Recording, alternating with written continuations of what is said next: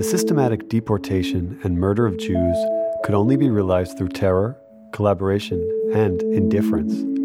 The Nazis were responsible for the execution of these actions, but so were Dutch administrators and civil servants. What's striking in this map of Amsterdam is this dark area in the middle. Annemiek Gringold of the Jewish Cultural Quarter talks about this infamous map.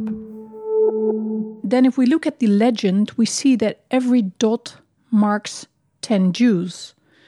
It's a map of Amsterdam handed over to the occupying forces in May 1941 by civil servants of the Amsterdam municipality.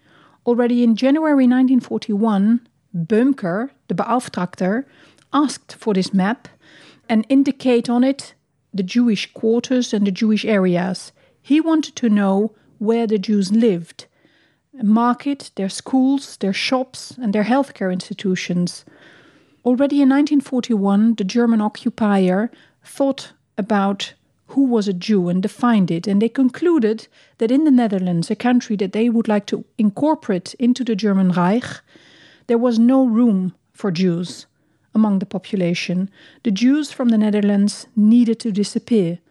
And how they were to achieve that was not clear yet in 41, but the first step was to determine who they were, where they lived, and then isolate them.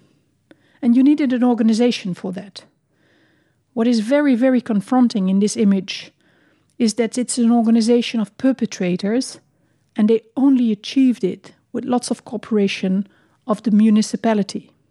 In the next excerpt, Marion Pritchard van Binsbergen talks about how people can sometimes shift between the different roles of bystanders, perpetrators, and rescuers.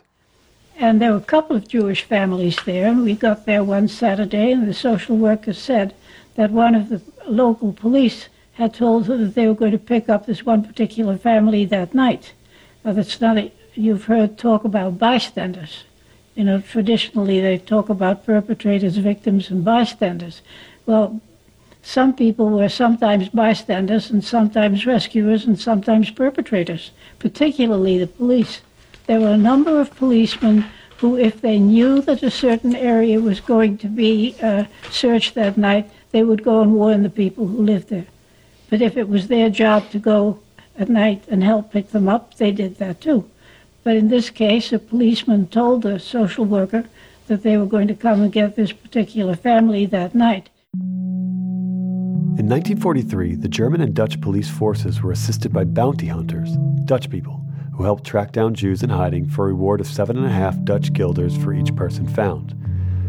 By now, it had become almost impossible to escape the persecution.